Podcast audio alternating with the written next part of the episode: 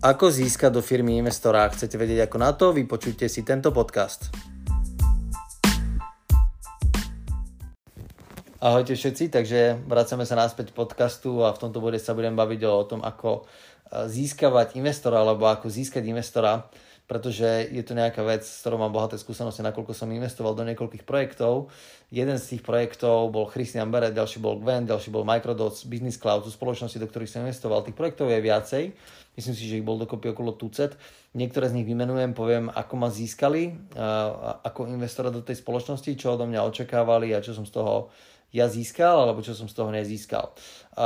Na začiatok, predtým, ako sa budeme baviť o tom vlastne, že čo som z toho získal a ako to celé fungovalo, vám poviem, ako vnímam investíciu, pretože veľa ľudí, aspoň z toho, čo som sa stretol ako angel investor, tak som sa stretol s tým, že ľudia vnímajú investíciu ako niečo, akože, ako, ako získ, ako re, nejakú realizáciu zisku, alebo že mám nejakú myšlienku a, a keď mi dá niekto za to peniaze, tak si ich môžem zobrať, pretože predávam nejaký nápad. Ja som takto investíciu nikdy nevnímal. Ja som vnímal investíciu ako nejakú požičku. A, aj keď ja by som si chcel požičať peniaze od nejakého investora, alebo chcel by som peniaze od nejakého investora, nemusíme sa baviť ako požičku, ale ako investíciu, vždy som to vnímal ako požičku z toho pohľadu, že som chcel tie peniaze vrátiť do posledného haliera. No a keď chcete vrátiť tie peniaze do posledného haliera plus so ziskom, pretože tí ľudia vám nedávajú peniaze len kvôli tomu, lebo ich chcú vrátiť naspäť, ale chcú mať z toho výnos, tak logicky čo iné ako požička to je.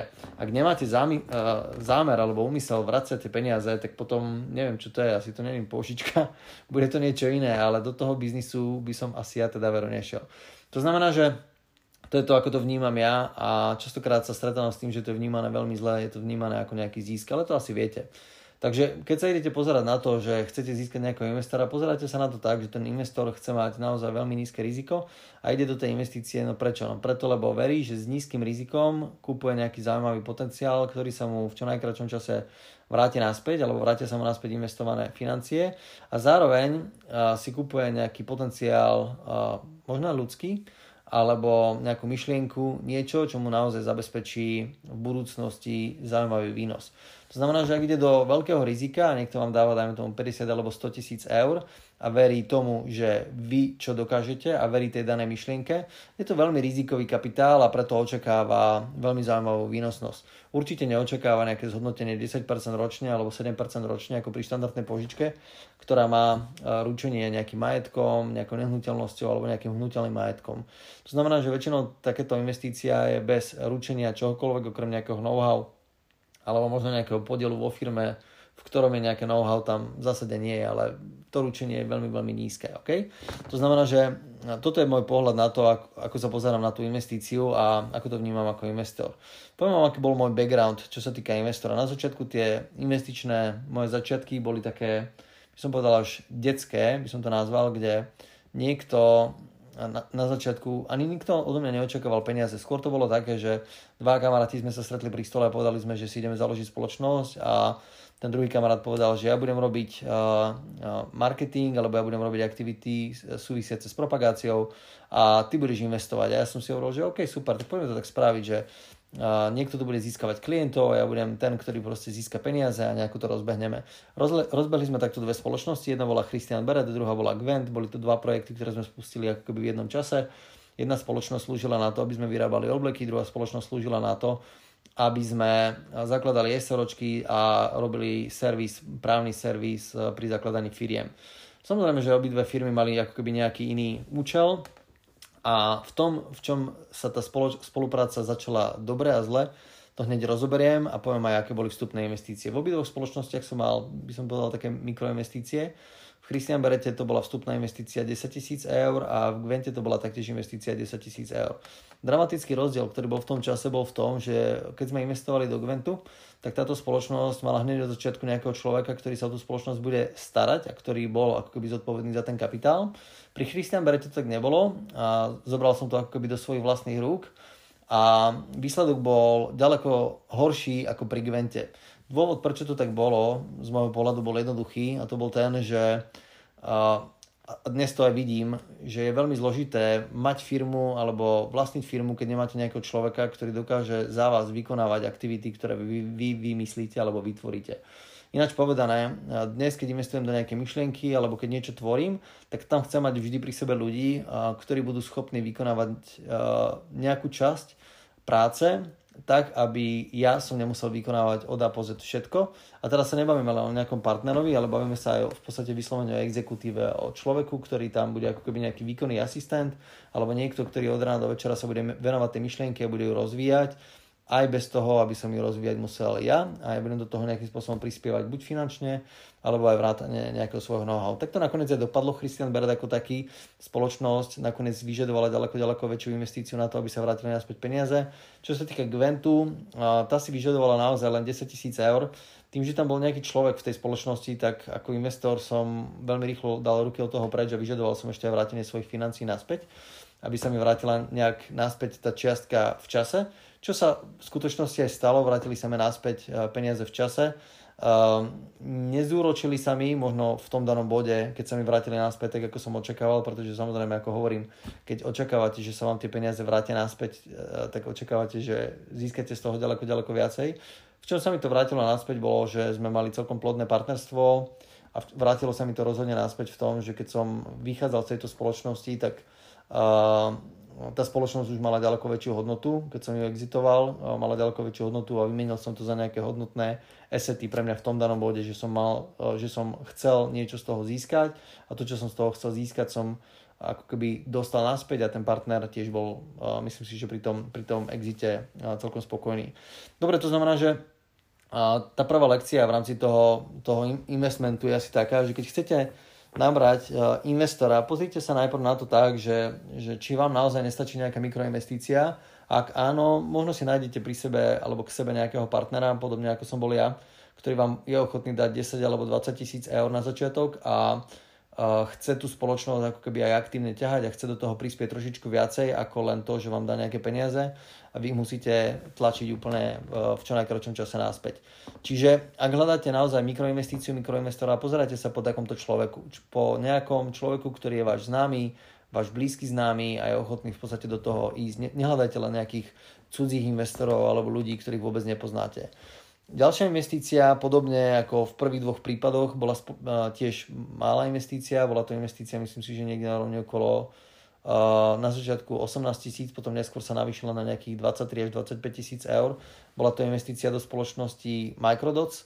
Tu som si kupoval taktiež nejaký čiastočný podiel v spoločnosti a kupoval som si ho za účelom toho, aby som získal teda podiel v tejto spoločnosti kde bolo viacej zaujímavých partnerov a veril som tej danej myšlienke, veril som, že tá spoločnosť um, porastie a pôjde, pôjde smerom hore.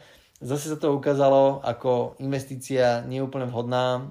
Dôvod zase chýbal tam niekto, kto by exekuoval alebo vykonával danú myšlienku. To znamená, vždy v každom bode, keď som investoval, neskôr sa ukázalo to, že keď tá myšlienka alebo tá investícia má niekoho, kto vyslovene vytvára tú hodnotu v tej firme, firme a je to jeden zodpovedný konkrétny človek, ktorý je tam od rána do večera, tak tá myšlienka proste funguje a v tomto prípade to tak nebolo. Bolo tam veľa ľudí, ktoré na tom pracovalo, ale nikto tam nebol taký, ktorý by urobil od a po úplne pokoniec všetky aktivity, ktoré sú potrebné. Potom tá myšlienka až tak veľmi dobre nevyšla.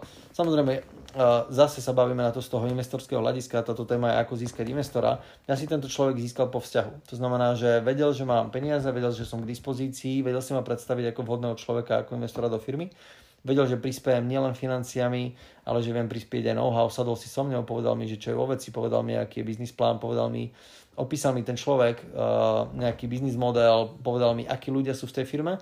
A v tom danom bode som vstupoval do tej spoločnosti s takou ľahkou myšlienkou, OK, poviem si, že dám, dám tam tých 20 tisíc, a prišiel som už aj horším spôsobom o peniaze, takže dám tam 20 a uvidíme, že čo z toho bude. Verím, že tí partneri, ktorí tam sú už teraz v tej spoločnosti, si budú chrániť tú investíciu natoľko, že sa mi tie peniaze vrátia naspäť a to bol ten môj vklad. To bola tá stávka v rámci tej rulety, ktorá mohla výjsť alebo nemusela výjsť. V tomto prípade a dôvod, prečo som tam investoval, aj keď možno tak ľahkomyselne, bol ten, že som tých ľudí poznal a dôvod, prečo som tam investoval do tej myšlienky, tak ľahkomyselne bol aj ten, že som mal tam ako keby istotu v tom, že keď to vyjde, tak to bude naozaj, naozaj veľké. Za tých 20 tisíc v tom danom bode mi to stálo.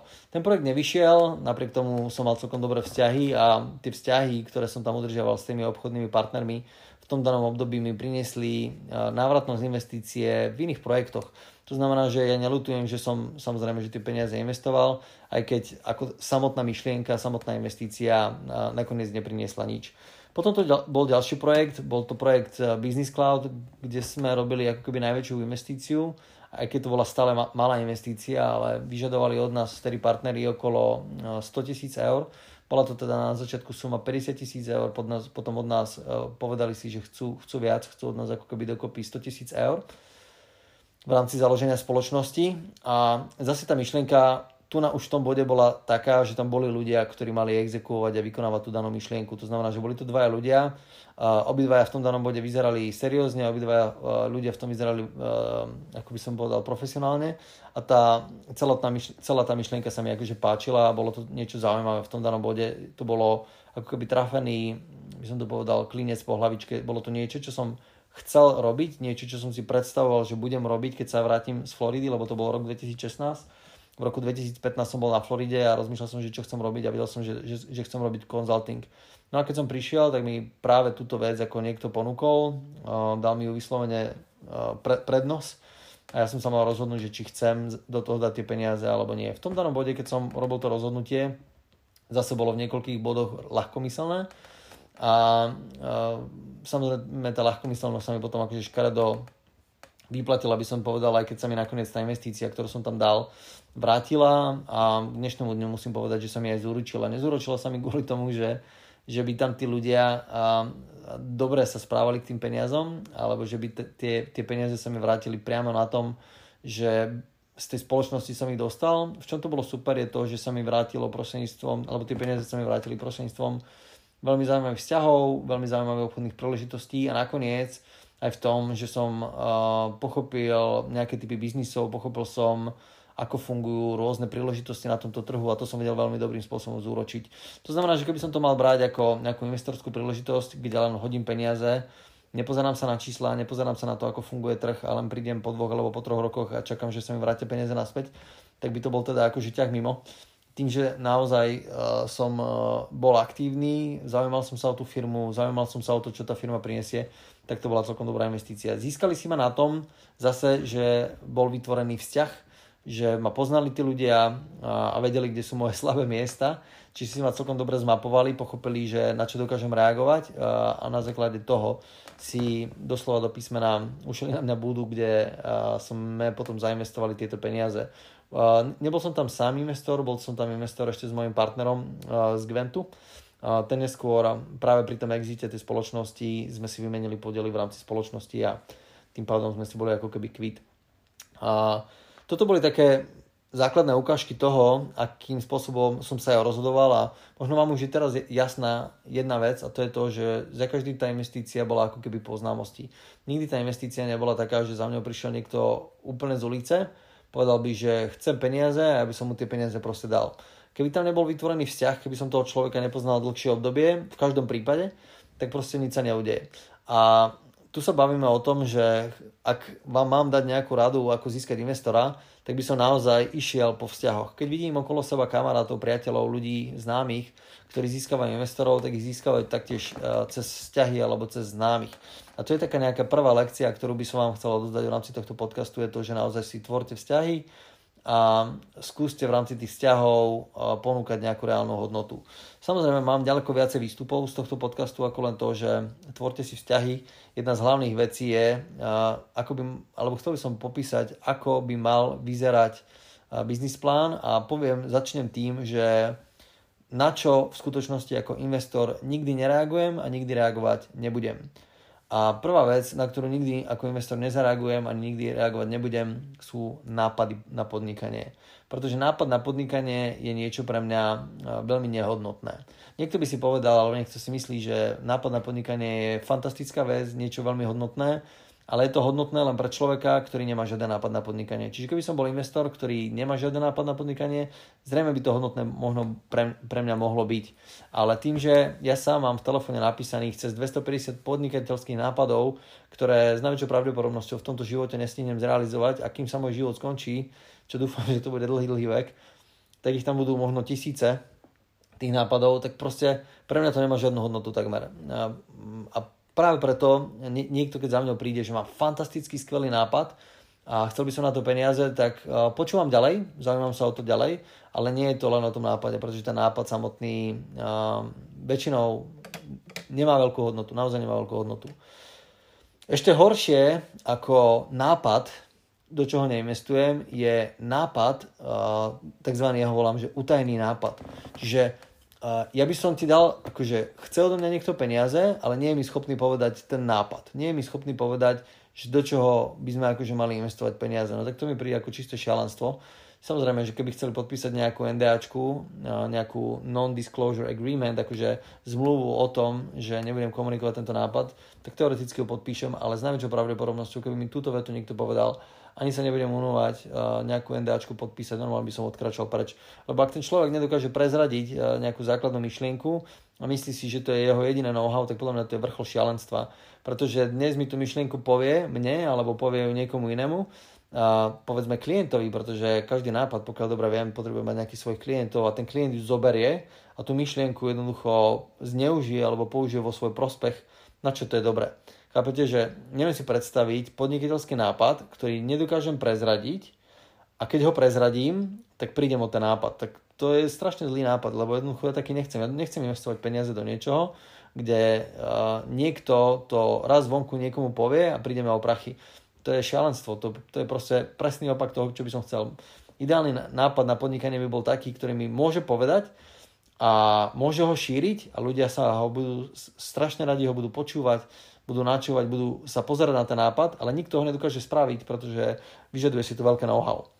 No. A keď sa bavíme ešte o tom, že do čoho by som ne, neinvestoval alebo na čo nereagujem, tak nereagujem na investície, kde druhá strana dáva nulu. Kde druhá strana dáva 0 eur. Niekto si povie, že OK, ale dáva čas, dáva know-how, fajn, tak to je krásna vec. Čas a know-how je krásna vec ale ja očakávam, že ten človek reálne dáva do toho tiež svoje vlastné peniaze. Preto, pretože ak do toho svoje vlastné peniaze nedáva, tak začína úplne, úplne iným spôsobom rozmýšľať ten človek, keď do toho svoje vlastné peniaze dá. Dám len za príklad, keď za mňou nakračali chalani a povedali, že potrebujú nejakých 50 tisíc na nejaký projekt, na nejakú mikroelektroniku, do nejakého herného zariadenia. Hovorím si, myšlienka celkom fajn, majú to aj rozpracované, ale vidím tam ešte dlhú cestu, ktorú si treba odšlapať. A chalani povedali, že chceli by sme 50 tisíc eur na to, aby, tý, aby sme tie peniaze mohli použiť na nejaký konkrétny účel. A ja hovorím, že dobre. Tak eh, čím budete ručiť, sa ich pýtam. A oni, že jak čím budeme ručiť? Ja hovorím, tak chcete 50 tisíc eur, ja tu vidím akože dlhú cestu, ktorú si treba odšlapať chalani a vy keď, ja neviem, pozajtra mi poviete, že ste si našli nového investora a ja neviem, alebo možno nie nového investora, ale že vás to prestalo baviť, lebo vám to nezarába prachy, tak ja som akože nahratý, som out. Takže čím mi budete ručiť? A v tom danom bode, keď tí chalani sa dozvedeli to, že mi treba ručiť na ten nápad, na tú myšlienku, tak sa úplne zlomili a povedali mi, počkať, počkať a zrazu sa to celé preorientovalo a oni povedali, že my nepotrebujeme 50 tisíc, my potrebujeme 20. A zrazu sa tá suma znižila o 30 tisíc len kvôli tomu, lebo si uvedomili, že, že čo v skutočnosti odo mňa chcú, čo v skutočnosti odo mňa potrebujú. Ináč povedané, ja neviem, 20 minút dozadu, ak sme sa o tom bavili, tak mi hovorili o cudzích peniazoch a zrazu sú to ich peniaze prišli na to, že už nepotrebujú 20, ale možno nejakých 18 tisíc eur. Takéto šialené veci sa začnú diať vtedy, keď človek dáva do toho svoje vlastné peniaze. A práve preto hovorím, že neinvestujem do projektov, kde druhá strana dáva nulu a len dáva čas a len dáva know-how. To znamená, že ako náhle by som videl, že tí chalani do toho projektu nalejú svoje vlastné peniaze a spoločne budeme rozdielovať tie peniaze, tú kvopku. A to nemusí byť veľa peňazí. Povedzme, že ja dám 20, oni dajú 2000 eur dokopy, ale už tam majú z toho svoje vlastné peniaze, už nechcú o ne prísť, proste už to vnímajú ako stávku na tú roletu, aj keď v nepomere, tak si budem veľmi dobre, ako v tom danom bode, ten projekt budem vnímať ďaleko pozitívnejšie, ako keď ten človek nedá vôbec nič alebo absolútne nič. Dobre, na čo reagujem? To je, to je to ďalšia záležitosť. Čiže to si už si pochopili, že reagujem na vzťahy, reagujem na kontakty, kde už niekoho poznám, na čo reagujeme know-how. Reagujem na hĺbkové know-how, kde vidím, že ten človek sa naozaj v tej danej oblasti vyzná. To znamená, že ak by ten človek mal nejaké, nejaký nápad a ten nápad je spätý z know-how, tak v tom danom bode je to celkom zaujímavá záležitosť, pretože know-how častokrát pre mňa znamená matematický model. Pretože know-how znamená, alebo ja sa na know-how pozerám ako na niečo, čo už funguje, čo už niekto má overené časom a na základe toho viem, že keď do toho dám peniaze, tak si dám, dokážem ľahko vypočítať riziko, že či to bude fungovať alebo či to nebude fungovať. Pretože samotná myšlienka nejakého nového trhu a nového podnikateľa, ktorý za mňou príde a vôbec sa v tom nevyzná, pre mňa znamená strašne veľké množstvo premených. A keď máte príliš veľké množstvo premených, neurobíte z toho žiadny, žiaden vzorec, žiadnu rovnicu. Je to len už také, ako keby veríte v to, že to nejako vyjde. Ale ja keď vidím človeka, ktorý, ktorému verím, keď vidím človeka, ktorý uh, chápe tomu, čo robí, má to odskúšané, má nejaký zabehnutý biznis model a chce odo mňa peniaze, tak sa už na to pozerám cez matematiku, pozerám sa už na to cez oči investora a začínam si v tom počítať nejaký vzorec a buď tam ten vzorec je, alebo tam nie je. Počítam s tým, že keď dám peniaze, tak viem teda skalkulovať, kedy sa mi vrátia naspäť a ak sa mi vrátia naspäť, s akou výnosnosťou sa mi vrátia naspäť. Čiže to je všetko to, čo ma zaujíma vždy pri investícii ako takej. A práve preto hovorím, že ako investor sa zaujímam o týchto pár základných vecí. Investujem do ľudí viacej ako do nápadov, investujem do know-how, investujem do metrov štvorcových alebo do nejakých metrov kubických, ale do čoho neinvestujem sú nejaké nápady, ktoré sú ťažko uchopiteľné, ktoré môžu znieť aj častokrát fantasticky. Veľakrát sa naozaj stretávam s takým tým, že, že donesem, done, poďme urobiť super nápad, poďme urobiť, e, ja neviem, novú sociálnu sieť, nový Facebook, len tentokrát bude spoplatnený alebo niečo podobné. Hej, že s takýmito e, fantasmagoriami by som to nazval, sa stretávam dosť často. A čo mám kamarátov investorov, ktorí spravujú aj celkom veľké investorské portfólia, uh, niekoľký z nich mám takých, ktorí naozaj uh, sú ochotní zainvestovať veľké množstvo peňazí a prešrotovali stovky, stovky projektov, kým našli jeden alebo dva normálne projekty, ale len kvôli tomu, lebo tí ľudia to naozaj nemajú premyslené. Dokonca už aj sa im nechce do toho investovať čas, lebo im to príde ako strata času investovať teda svoj vlastný čas do uh, počúvania ľudí, ktorí fakt nemajú čo ponúknuť a jediné, čo chcú ponúknuť je ako to, že majú fakt super myšlienku, ale nevedia, ako ju spraviť. Dobre, čiže keby som mal dať také celkové zhrnutie, je, že, alebo nejakú, nejakú dobrú radu na záver je, hľadajte vzťahy, vytvárajte si vzťahy, ak neviete, kde začať a kde tvoriť tie vzťahy, tak zbierajte aspoň know-how. Zbierajte know-how v tej svojej oblasti, robte si prieskumy, robte si analýzy toho, čo funguje, čo robí konkurencia, ako funguje konkurencia. Vytvorte si z toho biznis model, ktorý má minimálne množstvo dier a minimálne množstvo premenných. Pretože ak máte veľa známych a minimálne množstvo premených a viete, čo potrebujete spraviť na to, aby vám dal niekto peniaze a že tie peniaze teda začnú zarábať, vtedy to má zmysel, vtedy to naozaj bude fungovať. Ako náhle tam je príliš veľké množstvo premených, žiaden odskúšaný model a len nejaký super nápad, obávam sa, že je to stratený váš čas, dokonca stratená aj vaša budúcnosť, pretože ak chcete hľadať investora, ktorý vám dá len tak peniaze na blind, choďte robiť radšej niečo iné. Dajú sa získať peniaze aj inou formou ako len investorom. Mimochodom, to je spôsob, ako, ako ja najčastejšie hľadám investorov. Ja nehľadám investorov, ja hľadám klientov. Radšej si nájdem klientov, ktorí mi zaplatia ten môj projekt, ako by som si mal nájsť jednoho investora, ktorý mi dá 100 tisíc alebo 50 tisíc, pretože viem, že tie peniaze sú zarobené od tých klientov a zároveň mám vyskúšaný funkčný model. A keď budem mať funkčný model, tak tí investori alebo tí klienti sú častokrát ochotní mi dať aj svoje nejaké peniaze, aby sa potom podielali na tom projekte, keď vidia, že to naozaj funguje. Takže verím, že som vám pomohol, alebo že som vám aspoň trošičku načrtol, akým spôsobom sa uberať pri hľadaní investorov. Ak hľadáte investorov, kľudne vrhnite sa do toho, ale nezabudnite na to, že tie peniažky tým ľuďom naozaj treba v určitom bode vrátiť. Mimochodom, nejaká novinka, rozbehol sa mi tento týždeň, respektíve už dva týždne bežíme na YouTube kanále, kde mám už asi nejakých 15 epizód, čiže ak chcete sa dostať aj k mojim YouTube epizódam, tak si určite pozrite uh, Makam na YouTube a tam si nájdete nejaké také krátke 2-3 minútové úrivky toho, čo mám povedať k podnikaniu a k tomu, akým spôsobom fungujú firmy sú to, sú to témy, myslím si, že ktoré vás zaujímajú alebo môžu zaujímať, ak vás zaujíma môj podcast ako taký. Prajem vám pekný týždeň ešte a držím palce, nech sa vám darí ďaleko, ďaleko lepšie ako doteraz. Čaute.